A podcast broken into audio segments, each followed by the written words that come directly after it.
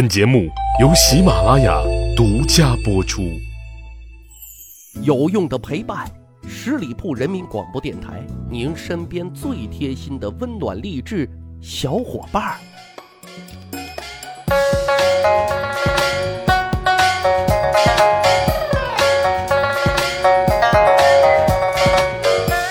去扒历史，增长见识，密室趣谈，在下大汉。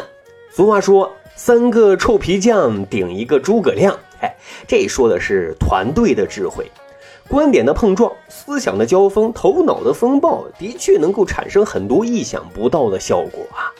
把这种团队智慧力量运用的最好的，肯定要属于春秋战国时期兴起的门客制度。啊，那个时候，每一个诸侯国的公族子弟大都啊养了一批门客，当然，门客的质量也是良莠不齐啊，有的确实很有才华，比如咱们之前节目讲过的甘罗，十二岁凭借辩才就成为吕不韦的门客，关键时刻不掉链子顶得上去的毛遂，那是平原君的门客啊，但有的就是浑水摸鱼、滥竽充数之辈，混吃骗喝之徒。冯轩，齐国人，他是战国四公子孟尝君田文的门客。起初呢，他就被认定为在田文这儿就是混吃等死啊，因为他来到田文府上做门客之前，穷的啊连自己都养活不起，实在走投无路了啊。听闻田文喜纳门客，就赶紧啊求爷爷告奶奶，托人给田文捎话啊，说我想做您的门客。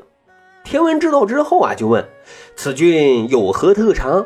哎，托的人就说：“没听说啊，这人好像没啥特长。”田文又问：“子君又有何能耐？”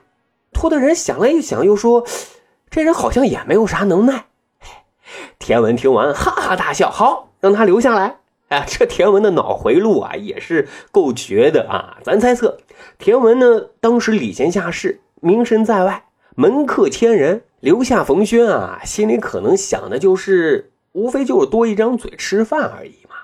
冯轩这边得到信，就赶紧啊收拾行囊，来到田文府上报道。因为身无长物啊，所以田文家的左右侍从都看不起他，那也，觉得他太猥琐、太油腻，就一个浪费粮食吃干饭的，以至于啊故意降低冯轩的就餐标准。冯轩一看啊。别的门客吃饭啊至少都有一条鱼的，哎，我怎么就一些干咸菜呢？一天啊，他就故意坐在门口，我要 rock，我要摇滚，拔出自己的佩剑弹唱：“长甲归来乎，食无鱼。”啊，长甲归来乎，食无鱼。啊，经过这么一折腾啊。侍从就赶紧把情况就报告给了田文，田文很敞亮的说：“时之比门下之客，啊，就是说鱼给冯轩啊安排上，餐标跟其他门客保持一致。”这冯轩啊尝到了甜头，很开心。可后来又发现，其他门客出行田府都配有专车，而冯轩他自己出行配的则是十一路公交车，嘿，全靠自己的两条腿。这什么意思？不行啊！我要摇滚。于是呢，他再次拔出了佩剑，自弹自唱：“长甲归来乎，出无车。”啊，长甲归来乎，出无车。左右侍从知道他也要求配专车，都耻笑他太自不量力了。但还是把情况汇报给了田文。哎，田文又发话了，为之驾比门下之车客，啊，就说给冯轩啊配上专车，待遇同其他门客保持一致。冯轩这次就更嘚瑟了啊，专车一配，立马就驾车跑到朋友处去炫耀。来看田文对我不薄吧？可是呢，又过了一段时间啊，摇滚青年冯轩再一次拔出佩剑摇滚，高唱。长甲归来乎，无以为家。长甲归来乎，无以为家。就说冯轩觉得自己现在可以吃香的喝辣的，出门还配有专车，可家人的生活依旧是穷困潦倒啊。这本是出于孝心，可是侍从听了之后啊，就觉得你你冯轩太得寸进尺了啊，也不看看你冯轩的产出，一天天就知道伸手要，非常气愤的就给田文去告状。可田文啊，得知冯轩还有一位老母亲在世，就赶紧安排人。让老人家啊过上了衣食无忧的幸福生活。哎，你还别说，此后呢，摇滚青年冯轩再也没有拔剑唱摇滚。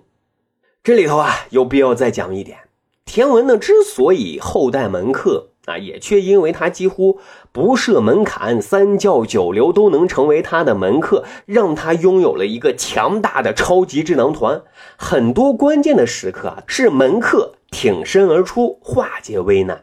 你比如说，田文被囚在秦国啊，靠一名梁上君子门客偷到了一个贵重物品，献于秦王宠妾。最终呢，是靠宠妾啊吹枕边风，让秦王啊释放了田文。可是不久啊，秦王又反悔了啊，派兵去继续捉拿。此时呢，田文已经到函谷关，出关按律需鸡鸣时分才能出关，情况很紧急啊。又有一个啊会口技的门客，学鸡叫特别的像，哎，他就学鸡鸣叫。守关呢以为时辰已到，就放弃出关了啊，最终是安全撤离。所以田文几乎是倾囊相出，优待门客。但说实话，这可真是一笔不小的开支啊。有一次，田文就下发了一个通知，问自己的门客。嗯，谁是收账小能手啊？谁能帮我去自己的封地薛城收账？万没想到啊，冯轩第一个回复说：“我可以。”啊，田文很纳闷，冯轩这是哪个高人啊？嘿，感情人家田文都忘了他是谁了啊？旁边的左右就赶紧提醒说：“冯轩就是那个唱摇滚的青年，通过唱歌为你要待遇的那一位。”田文这才恍然大悟。哎，原来是这小子啊！连忙派人召见，一顿寒暄问候，冯轩就载着一大筐的债务凭证出发了。啊，临行之前，冯轩就问田文啊，说我把这个债务都收完了之后，需要买点什么呢？田文很洒脱的就说啊，呃，你看府上缺啥就买点啥吧。冯轩领命之后啊，一路驱车就来到了薛城。他让当地的官员啊，把那些欠账的人全部都请来，核对债务器具。完了之后呢，他就假借田文的名义说，这些借款欠账不用你们还了啊。然后呢，就当着老百姓的面，把这些债务器具全都一把火给烧了。啊，原本哭丧着脸的老百姓。万万没想到会是这种结局呀！都高呼万岁万岁万万岁！哈哈，这事办完之后，冯轩又快马加鞭，第二天一大早就赶回到了齐国，要求面见田文。田文还纳闷呢，这小子办事怎么这么神速啊？见到冯轩之后啊，就问兄弟啊，账你都可要回来了？怎么这么快呀？冯轩就说。嗨兄弟办事您放心，全都给收了回来。田文就又问：“那你买了些什么呢？”冯轩这回开始放他的大招了。他说：“我看咱府中啊是要什么有什么，唯独缺义啊义义气的义。我呢就用收回的债务替您啊买了一些义。”啊，这把田文给说懵了。就连忙追问说：“你如何在市场买艺？”冯轩又说：“啊，老板，如今您只有一块封地薛城，您不爱惜子民，反而跟商人一般，在他们身上压榨利益，这是万万不可取的。”我就假借您的名义，免除了他们的账务，烧了所有的欠条。老百姓这会儿都在称赞您的仁义万岁呢。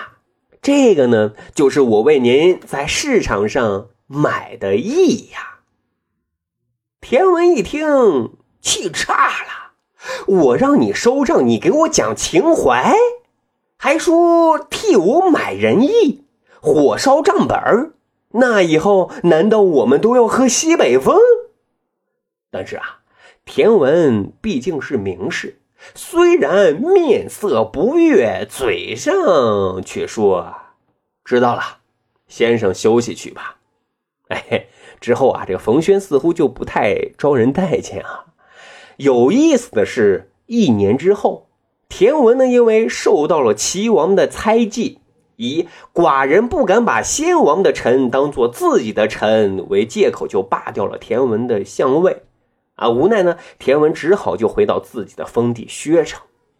这下当地老百姓知道这个消息之后，在距离薛城还有百里的地方，那是扶老携幼、敲锣打鼓迎接田文啊。